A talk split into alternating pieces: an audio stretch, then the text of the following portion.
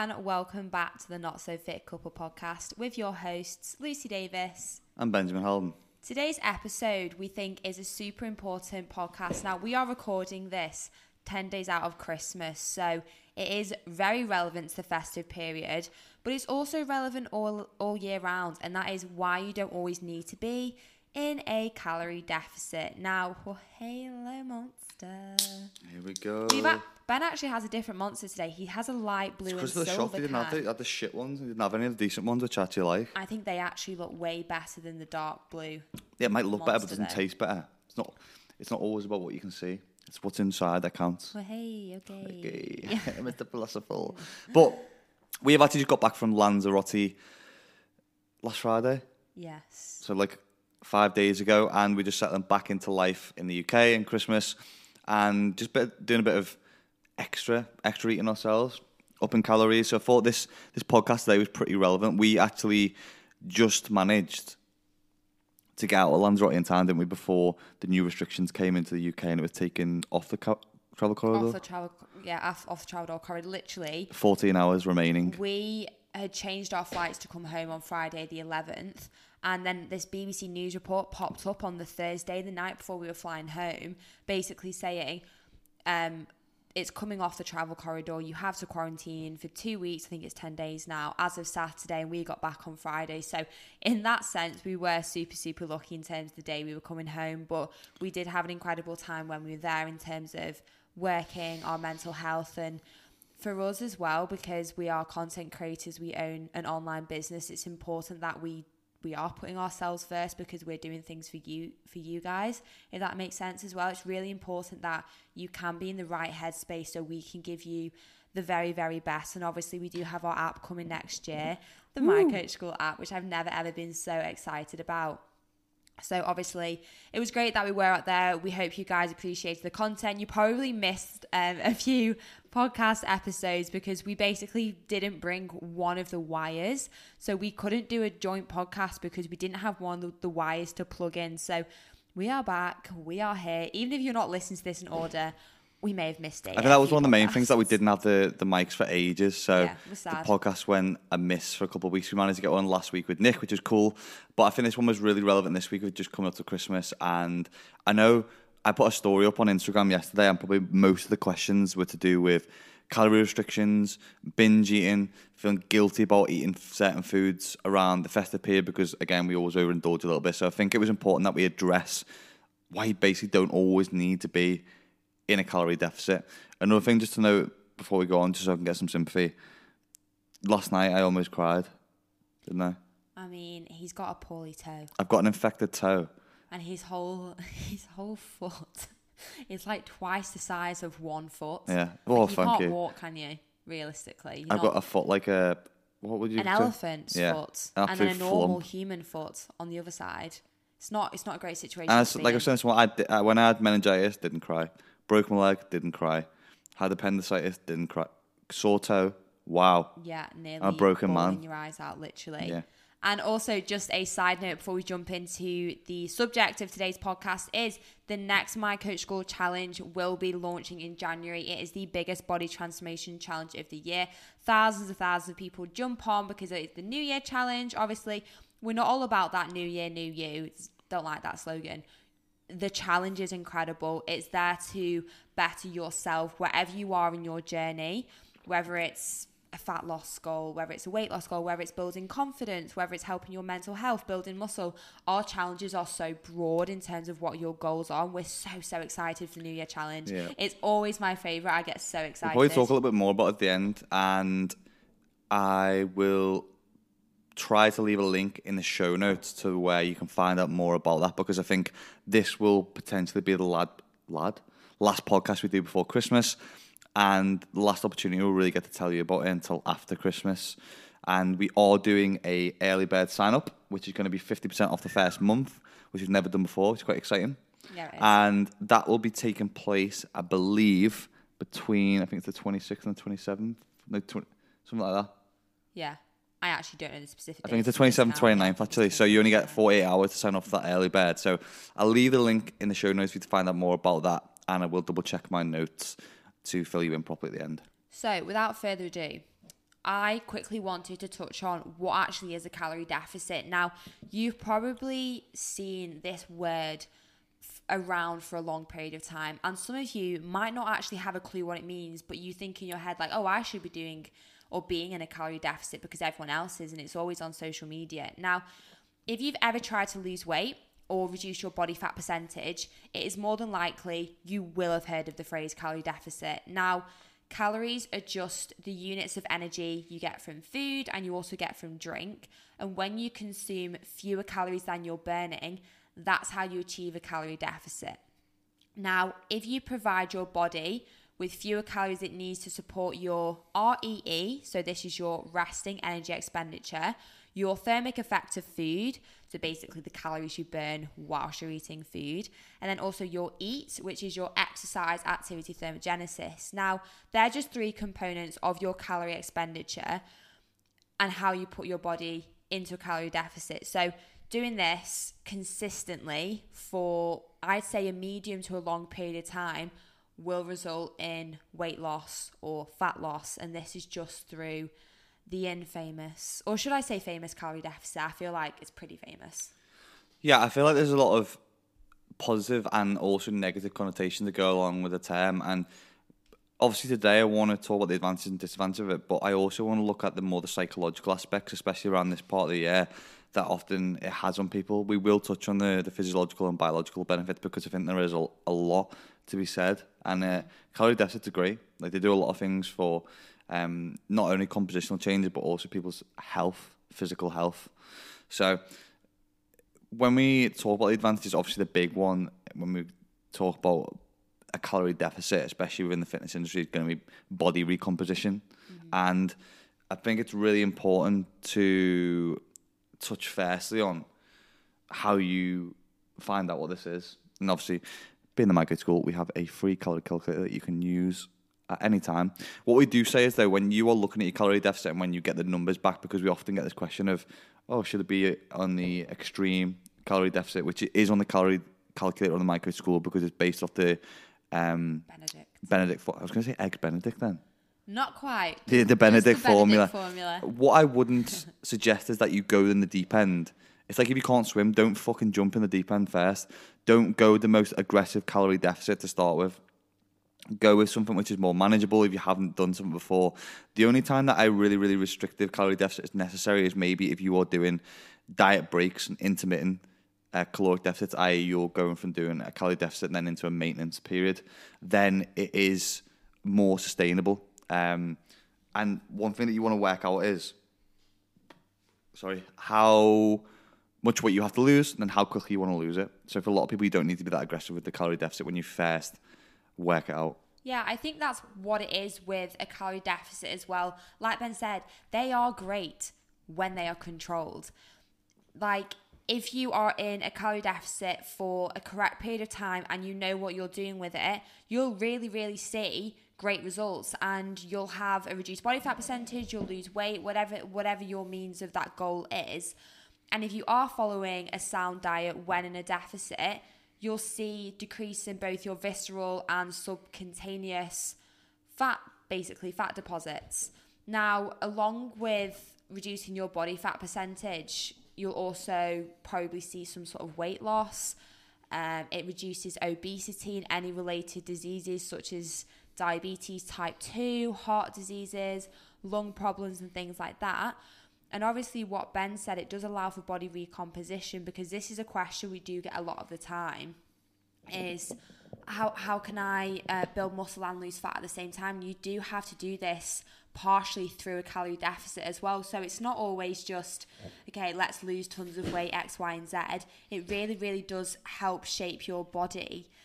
However, you might be listening to this podcast and in your head you're thinking, "Oh my god, I've been in a calorie deficit for so long and you feel trapped mm-hmm. in it. We have definitely been there where you I mean, this was probably for me like a good two or three years ago when I wasn't very educated. And you start off by dieting, just, you know, wanting to reduce a bit of body fat. And then most of the time, what a lot of people tend to do is they reduce them far, far too low. So, like Ben said, they go to the extremes and they have like 900 calories a day or 1,000 calories a day because they don't have the correct nutritional guidance.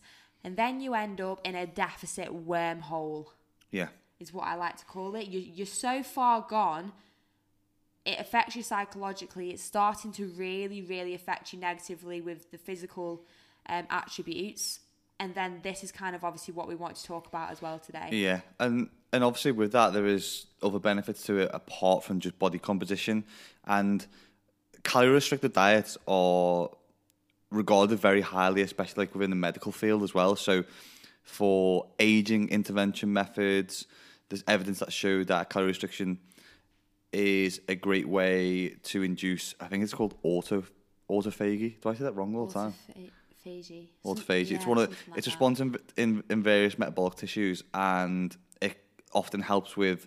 I think it kills cancer cells. Yeah, it's like an anti-aging effect, isn't Yeah, it? yeah. In terms So like it's- prolonged life. It's it's very highly thought upon in, in the medical field, and then obviously it's, we as we've seen, I think it was this year when it came to the combat of type two diabetes, mm. just because of the inflation with obesity. It's a it's a massive tool in reducing that as well, and reducing t- type two diabetes, which we saw.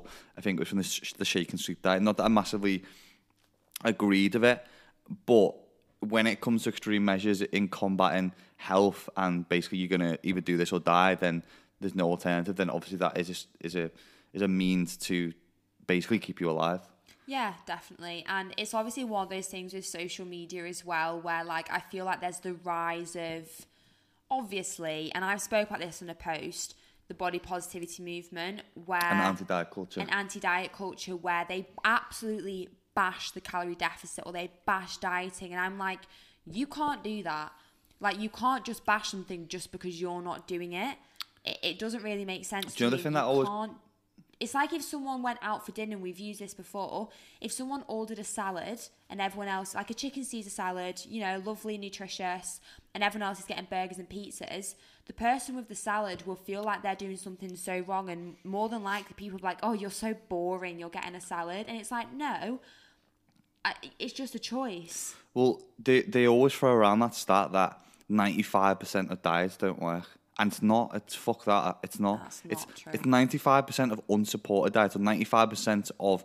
unrealistic diets don't work. If you are set a diet or a calorie or macro intake, and you're supported by a good coach, or you have the good uh, the right habits and a good relationship with food in place, and a diet that isn't going to be destructive to that, then your diet will work. Like all the clients that we work with end up with great success stories, great relationships with food, a body composition that they're happy with, improve self confidence, improve energy, improve strength. Like that is through the support that you get from a good diet, not just jumping on a diet which willy nilly and like a lot of people do, jumping jumping in the deep end of stuff. That's when diets don't work, and that's why people pull this farcical figure out the water of 95% of diets don't work. That's bullshit. It's too general, and it's because that people aren't getting the right support with the diet, and not just that post diet, what they're doing as well. People are putting like a 12 week diet, and it's okay, bye bye. Like they, they're not built to then continue doing things on their own. Yeah, definitely. And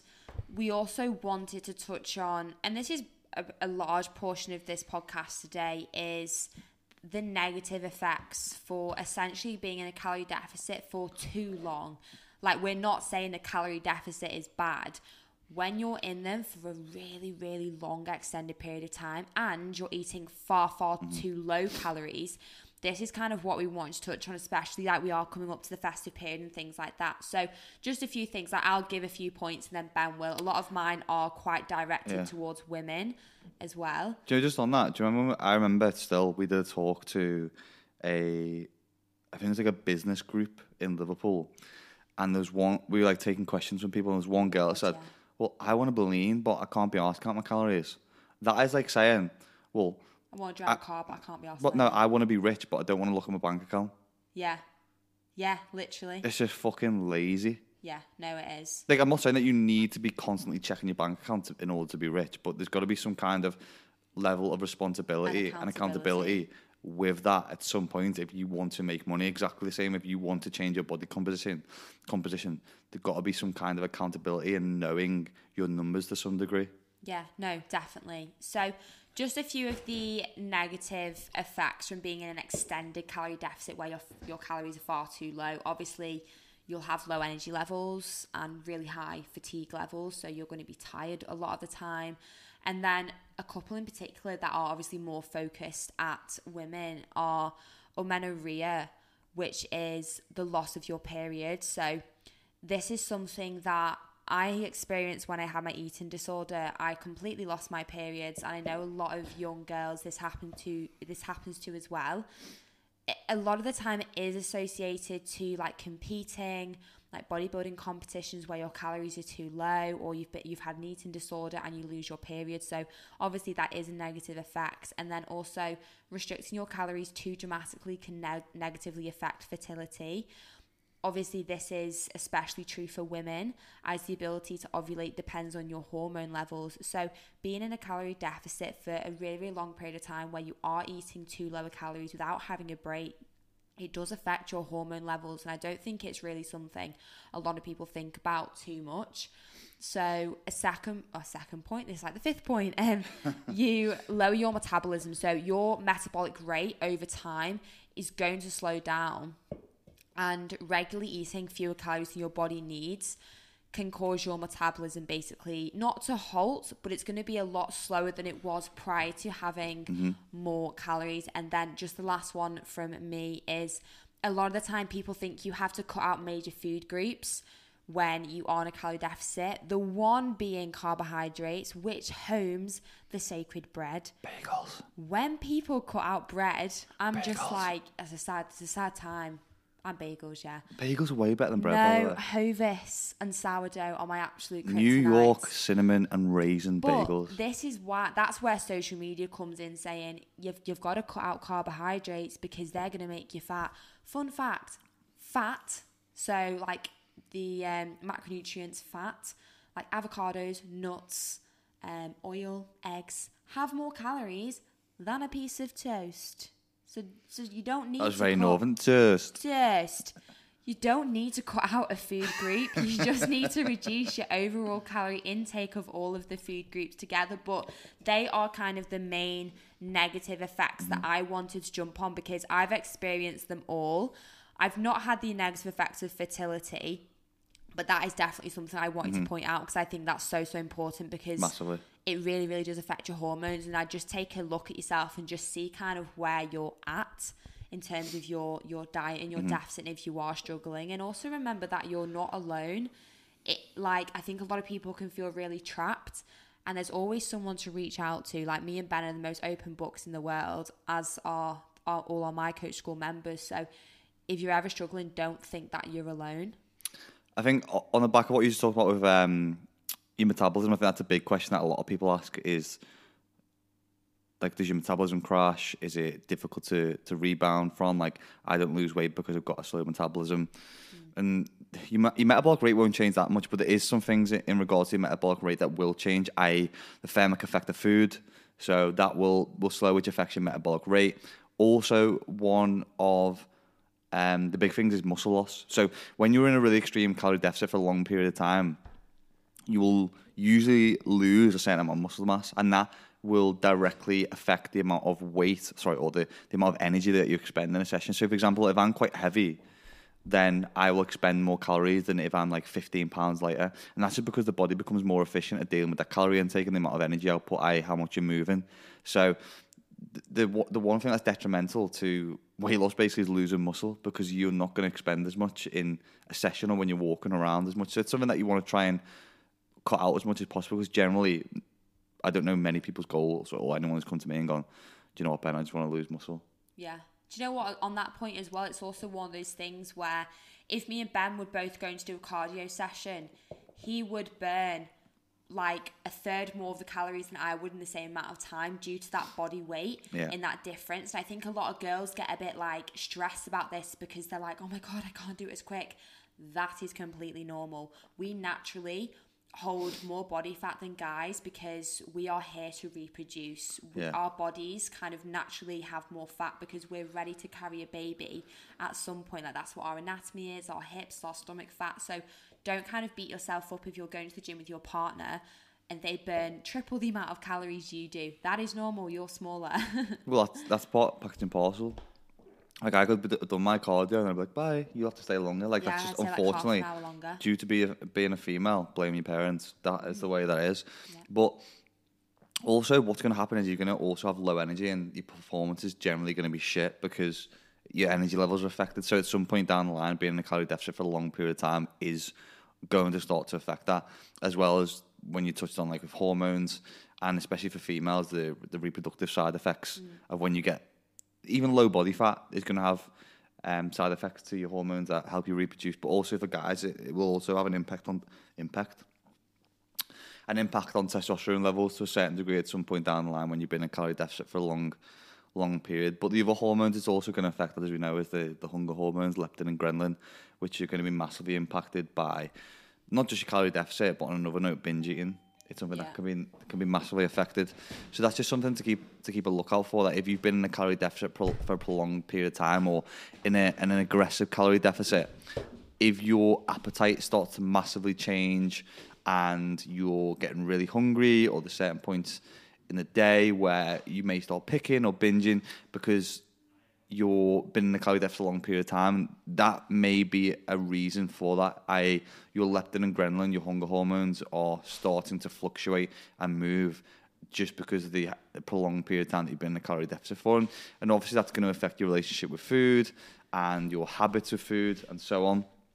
And this is where it can then start to affect sleep because your appetite's thrown off, your energy's thrown off, your time of eat, eatings is is now way not in the norm. If that makes sense. I'm not saying that you need to have timed meals, but getting back to kind of like some normal routine from being a calorie deficit for a long period of time because even as I have, I've fasted and I've pushed the boundaries of fasting to a point where it was too long and my back the back end of my day was heavily loaded with food. And sometimes that sets off negative relationships with food and it almost becomes like a prolonged fast just into a binge, which is is also what you don't want to do. And very lastly, one of the the um, negative side side effects that I want to touch on is because it can affect like reproductive hormones and your testosterone, it can also affect your sex drive, which is something that obviously that we don't want to happen. Like no one wants to be like so lean and like, oh, I've got great abs, but I can't get it up, or I look great on the beach, but like, unfortunately, I can't hit the sack with you because I've got got no performance in bed. So like, yeah, you look great, but you can't you can't get it up, or you can't put a, a shift in. Like, what's the point?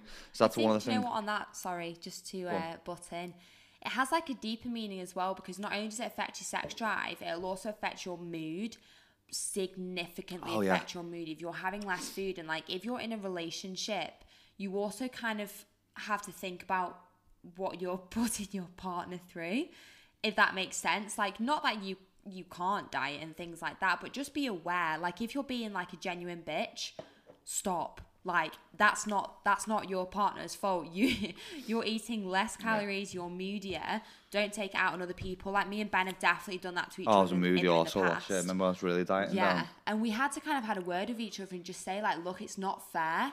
On like, if you're doing that for yourself, that's great, but don't take it out Mm-hmm. on the other person. I think that's actually important, just from like a relationship perspective, that we can happily say. Yeah, that's like another knock-on effect, isn't it? Like of a, almost like a psychological impact. And this is what I really wanted to talk about when we were talking about this topic, and why I think that for most people, they should be coming out of a calorie deficit. And we're going to talk about how to do that, especially in the build up to Christmas that we're in now, because. I think a lot of people, when you've been in a calorie deficit for a prolonged period of time, and I've been there myself before, is that you're constantly worried about food. Even when you go out, like maybe Christmas shopping or when you go shopping or whether you do something at the weekend. Like I've had clients who've done it before, I've done it myself before. You're like, oh, what can I get? Like, where should I cut calories out? Um, worrying about where the next meal is going to come from. Will this fit into my um, current calorie restricted diet? Like, it, you're just constantly thinking about food when you're going to have the next meal, what the next meal is going to be. And it's just, you get anxious about it. Yeah, I think as well, even more so due to COVID, because if you're in a tier three area like we are, um, you can't actually sit in a restaurant, so you can't actually get a lot of the usual food that you'd have. It's more so just like takeout, like sandwiches or paninis, baguettes, like wrap. Like, do you know what I mean? Like, it's that kind of thing. So we want to help people with that psychological barrier. I know a lot of people have a barrier to bread. Um, it's just helping you get past that Mm-hmm. That barrier where you like Ben said you feel so physically anxious and we've we've both been in this period I was in it for so many years when I when I had um, bulimia and it is definitely something that needs to be spoken about more Yeah. I think for me, one of the bit the biggest ones at the time was being scared to eat. So being physically scared to eat something that was off plan because I in my head I was I had really bad body dysmorphia by the way. So this is where you look in the mirror in the mirror In Maria? in the mirror in the mirror and you see something different mm-hmm. you're not you're not fat at all you're in really good shape and you look in the mirror and you just you think you're so out of shape. You do think you're overweight. You think you're obese. You, you grab all your skin. You, you pull it away from your body. It's really really hard. And i don't think body dysmorphia is actually spoken about that much. And i know a lot of people have it because they've spoken to me about it before. And it mm. usually stems into an eating disorder coming from restricting your calories too far. Yeah, I think if you've got tendencies anyway to look at yourself in a really um, critical way, or if you have certain eating habits which aren't great, or binge eating, or that kind of thing, I think being in a, a calorie deficit or being in a calorie restricted diet can sometimes bring those bad habits out. So it's just something to be mindful of. Like if you're going to go into a diet and you know you have these tendencies, just be mindful of it at first. I mean, I have to be mindful of it every time because I have really bad binge eating tendencies, and it mine started to become relevant again when we'd been away in Lanzarote because I was in a calorie restricted diet whilst we were away. Obviously, because we were out in the sun, we were doing some content, and I just wanted to be in shape. Like I wanted to be lean, and I started to pick up these bad habits again whilst I was away, and I had certain episodes of binge eating again, which had come back, which I'd managed to get a a grasp on over the past year. But because I was in a calorie deficit, it almost made those start to come out again, and it's something that I had to be wary of. Now, since we've been back in the UK, I've upped my calories to around maintenance again, and it hasn't occurred once again since. So I know for me personally, because I have those bad habits that are underlying, that if I get too restrictive with my diet, then it, it brings those bad habits out, and it's something that I had to be really careful of, and something that I have to monitor. And again, it's it's a case of well, how long should you be in a calorie deficit for? And if, if you've got bad relationship with food or past binge eating tendencies like I have, it's something to just be mindful of because I got to a point when we were in Lanzarote and I was thinking, I was thinking about loads food, and I know then that it's it's building up to something that isn't healthy. Yeah, definitely. I think what you're saying there as well is it becomes obsessive. Yeah, oh yeah, hundred percent. Not always in terms of just using MyFitnessPal and counting calories because I'm not bashing MyFitnessPal. It is a great tool if you use it well. If you're using it where you've become obsessive and you have to know every single thing you're eating and you can't not use it and you're worried about your next meal before you've even had your first one, that's where you kind of need to talk to yourself and say, look, something's not quite right. And also, if you're in that period, you you might have actually stopped seeing results. A lot of the time, people start to try and reduce more and um, reduce their calories even further and over exercise when they've hit some sort of weight plateau. But what you need to think about is why have you hit the plateau? Maybe you actually need to go to maintenance for two weeks. Maybe you need to come out of that deficit. Maybe you need to give your body a rest.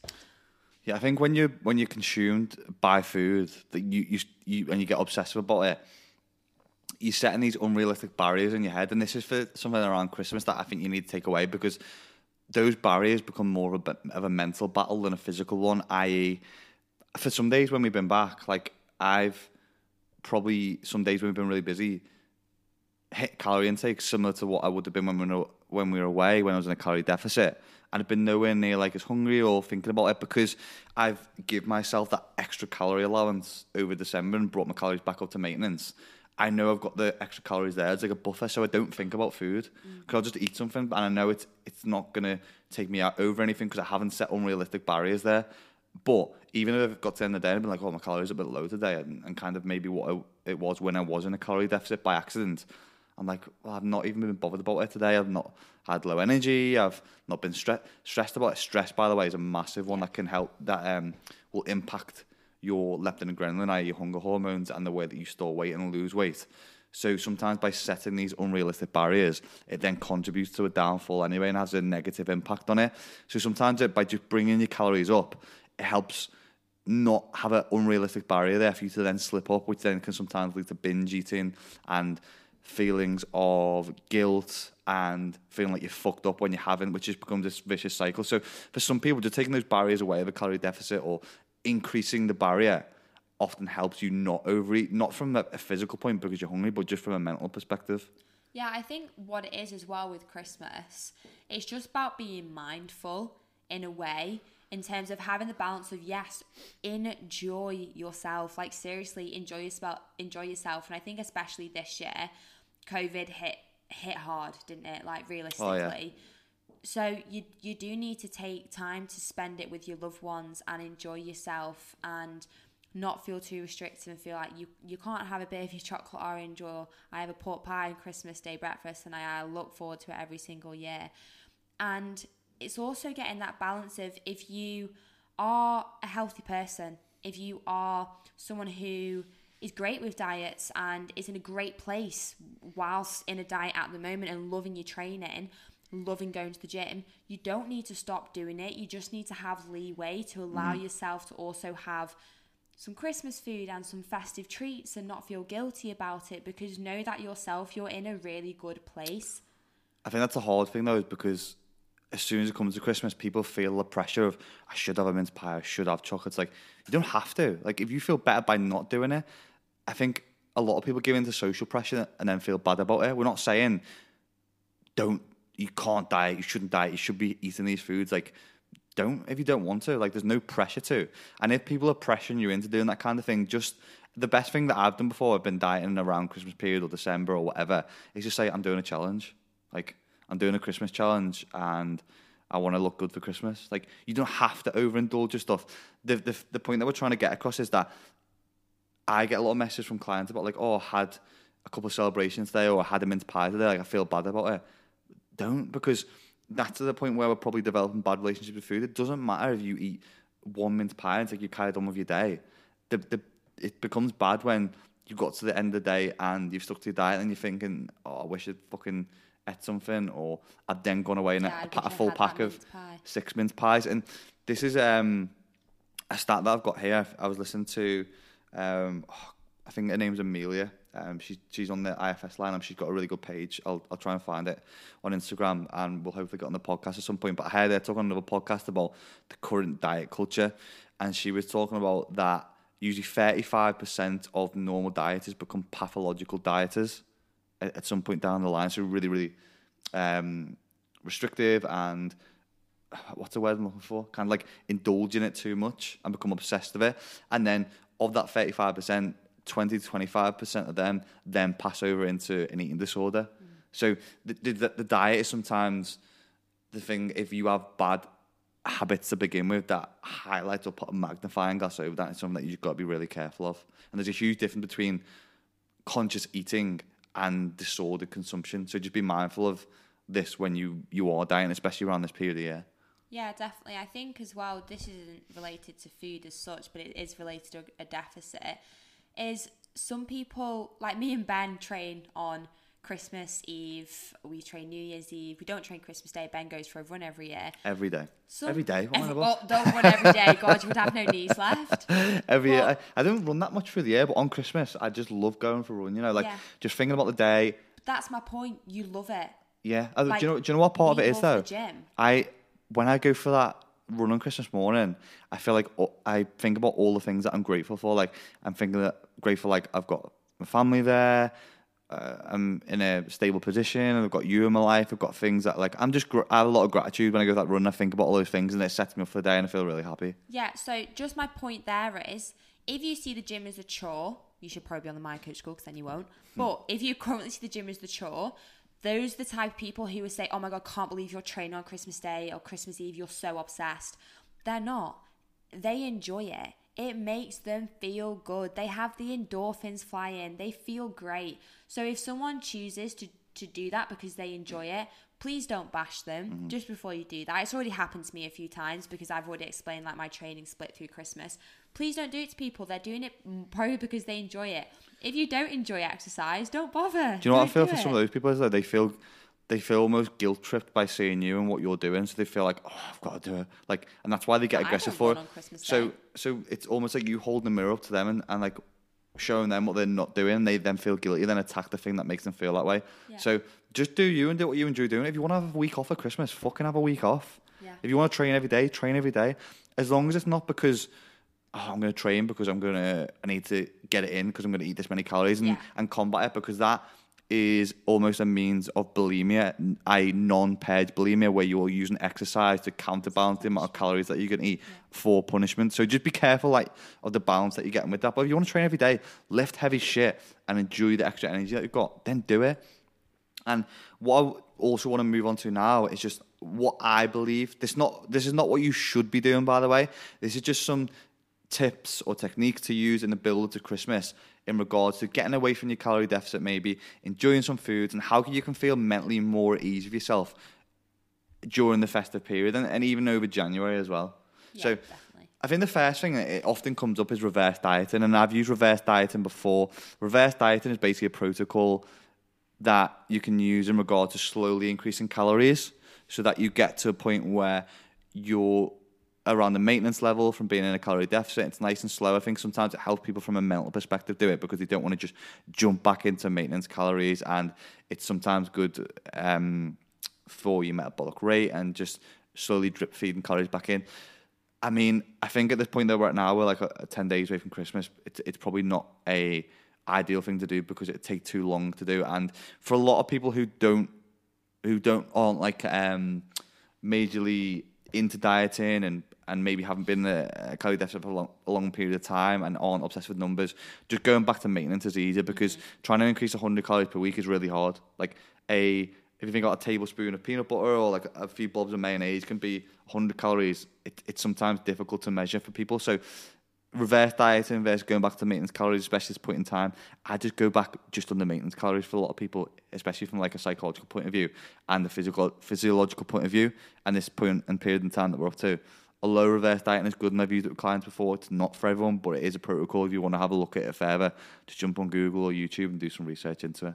I think with reverse dieting as well, I think if your training age is a bit older and you've been you've been dieting or you've been exercising for longer, reverse dieting is probably better for you because essentially you will be better at it. It will make more sense to you. Like I'm currently reverse dieting out of the deficit that I was in from Lanzarote because I can I can equate for those calories. I kind of just know in my head what I'm eating. I'm not tracking. I can I just know because uh, of I'm educated in that area and I can just track that way. Um, but Yeah, I think the just going back to like just on the maintenance calories, if psychologically it doesn't work for you to be in maintenance calories, like one thing you've got to remember with when you're at maintenance calories, you are not going to put on weight. You are at maintenance calories. Like, but the, the, the other thing is you don't need to go into massive surplus either. Like, this is the thing that I don't like about the bodybuilding culture, and especially the old school one, is it- they usually people float between deficit and a bulk, and there's no bridge between. It's just oh, you jump from either to the or. And from a, both a physiological point of view and a psychological point of view, I don't think it's healthy just to jump from one to the other. There's there's no bridge, and there's no real. I don't find there's any real benefit. So don't just slam yourself into a surplus and just use it as a as a almost like a tool or a cushion to to just eat as many calories as you need to because usually it's just inflated talk. There's no real study to, to say that oh, being a massive surplus is going to help you, and overfeeding is going to help you. And I've talked about this study before on the podcast in regards to especially if you're wanting to muscle build that be the difference between being at maintenance calories and then even in a five to ten percent surplus, they found no significant increase in muscle mass. Now that's not saying that there wasn't an increase; it's no significant increase. But what they did find is a significant increase in body fat. So even if you just want to build muscle, just go to maintenance calories. That is one of the best things you can do. Just go to maintenance calories, enjoy it, have some extra food. You don't need to count every macro over Christmas. Just maybe hit a protein intake or get a couple of meals in for the day, which has got a good lean protein source in, and boost your calories up a little bit. It'll give you a psychological break more than anything. Yeah, I think something that is great to do over Christmas as well is just eating intuitively. So eating things that make you feel good. Mm-hmm. Eating healthy foods, getting your fruit and veg in, getting your potatoes, your meat in, or if you're vegan, vegetarian, whatever the alternatives are, and enjoying it. But then also having that ability for your mince pies, mm. for a handful of quality streets, because I think over the festive period, that's a really, really important thing to do. And I've directed a lot of my clients to do that as well because I don't want them to be tracking essentially too much over Christmas because for for a lot of them it's it's a psychological thing. It's not it's not something they want to be doing. They want to be able to have a mulled wine and not have to worry about the calories. And they also want to be able to have their all their veggies on their plate and enjoy it. So I think in eating intuitively is a great mm. great thing to do over a festive period. Yeah, hundred percent. Like let your body do its thing, and just kind of eat foods that you feel like having, like having some balance, but don't overdo it. It's not an open invite to a fucking binge party, and that that's the part of the difference is thinking about okay, well, there's a massive tub of celebrations there. I'm gonna demolish all the Maltesers and leave the shit ones like the bounties. I actually like the bounties. I do, but they're, Unpopular. they are always left. I used to Yeah. love the truffles. Do you know what bounties And they are- were taken away. Do you know what? uh, Really? Yeah, In celebrations? yeah. The, the, the truffles were the, the, the shits. They were so Were they good. Galaxy truffles? I think so. Yeah. because I I love the bounties that are in Celebrate. I don't like the the the, um, the bounties in Quality Street. I think a bit of a hard oh yeah, coconut block. thing. Yeah, That's shit. Not, it's not like if you look at it on the tiers of chocolate, that's at the bottom. yeah, terrible, But a terrible. bounty and a Snickers are actually all right. I actually love Quality Street. Though. I think Quality Street's one of my favorite boxes. It's a hard choice. I, But I I'm a soft I had an argument about this with someone the other day, and then I looked on Google. I think on the polls for the UK, it was one of the most sought after boxes. Really? I feel like it's a little bit. I feel like it's almost a bit more of a mature choice. Quality Street. All right. I said celebrations, but we'll Yeah, you. Anyway, Sorry, just to pick up on the point, I think when you're eating foods as well, don't feel like you have to just demolish a load of shit like chocolates. it's not Some- to run out. Yeah, no, but sometimes you feel this is what I always say to people when you're going to eat something as well. Think about how that food makes you feel because that's one of the biggest things. If you feel like a pile of shit after eating it, you don't have to force yourself to have it because it's part of the the social norm of the festive period. Have a, a foods that you enjoy, or have a certain amount of foods that you enjoy, and then okay, leave it, and then go back to doing whatever. Yeah, one hundred percent. Like on my Christmas dinner plate, I have four Yorkshire puddings because I enjoy them, and then in each Yorkshire pudding, I make my own separate Christmas dinner. Ben thought that was really weird, but I feel like there's definitely some people out there who also do the same thing. You fill your Yorkshire pudding with mashed potato, roast potatoes, vegetables, gravy, and turkey. Mm-hmm.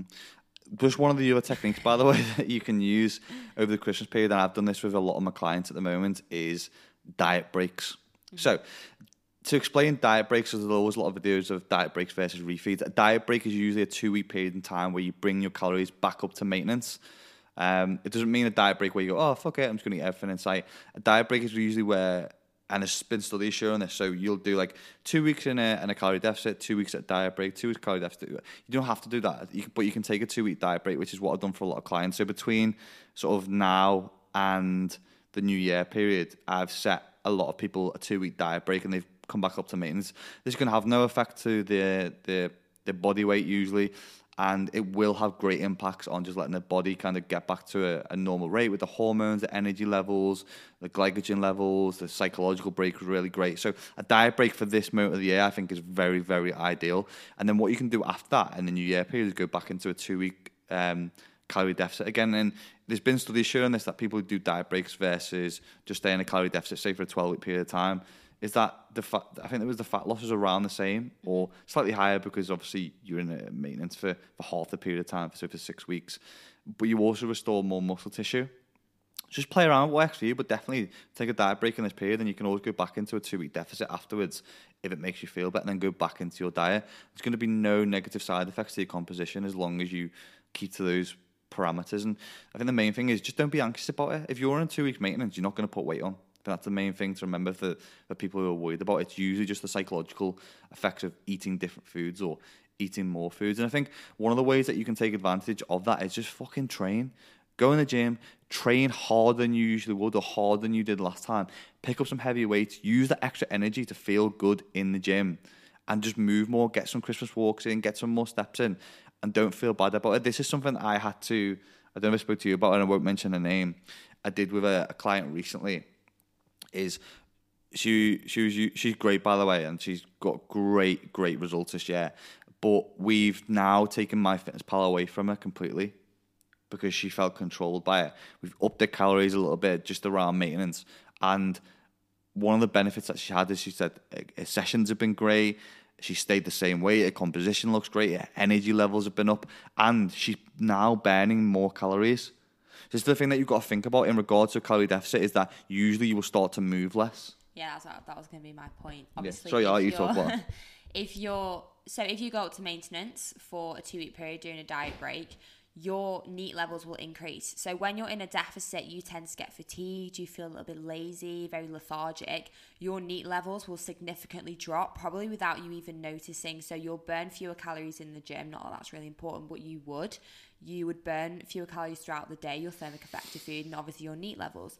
If you go back up to maintenance, because you have so much more energy, you're moving more, you're lifting heavier weights, you're expending more energy, you're getting more steps in. They kind of balance each other out. So don't, like Ben said, be anxious about going back up to maintenance. You'll probably be overcome with benefits. Yeah, more yeah, than- hun- more than you 100%. ever would have known. One million percent. And that's the thing with with NEAT levels is that now she's moving more, she's walking more, she's expending more. Like I'm gonna probably have to increase her calories again because she's putting herself more into a deficit because of the amount that she's moving. So it's just uh, has a has a positive knock on effect. And obviously we've taken away those psychological barriers. We've always used MyFitnessPal. Like she's well dieted, she knows what's in her foods. If I set a calorie intake, she roughly knows what she's hitting anyway. So we don't need to always use MyFitnessPal. By sometimes removing that barrier helps us not go over and feel guilty and and anxious anxious about it. So it's something that you've really got to think about, especially around the Christmas period of time, or even following that, like any point of the year, is what your goal is. So do you, do you need to step on stage and be at a certain body fat? For most people, and for most people probably listen to this podcast, the answer is going to be no. And the, the lower that you want to get with the body fat, the more you're going to have to sacrifice when it comes to your lifestyle and food and stuff. And what I'd always ask is, where do you need to be physically to be mentally happy? And once you get to that point, don't try and push the boundaries and barriers all the time. Be at that point and be happy and be happy in your body. Don't let happiness be based on your body fat because it then becomes a really tricky road of just wanting more and more and more and sacrificing more and more and more. And before you know, it, you build unhealthy relationships with food. You destroyed relationships in life, and you're digging into a, a hole which is hard to get back out of. Yeah, no, definitely. I think as well, it's always one of those things like people always say to me, and Ben, oh, what's your body fat percentage number? I haven't got a fucking I don't give a flying fudge. Honestly, I love fudge, you know. Fudge is great. I've got sorry, I've got I've, I've, of your car. I've got homemade fudge in the back of my car. My auntie made. Every time we go to his car, we just oh, it smells so beautiful. it's fucking great. But genuinely, like, you don't need to know that number. It's just a really important point. Yeah. So what I just wanted to touch on and, and kind of wrap up with is, is is the new year period and following what you do after this point. And I think one thing that you really need to know at the start of the year is, is do some goal setting and realize that slow weight loss isn't a bad thing. You get to keep more muscle. It's more favorable for your hormones. It's more it's more sustainable in the long run.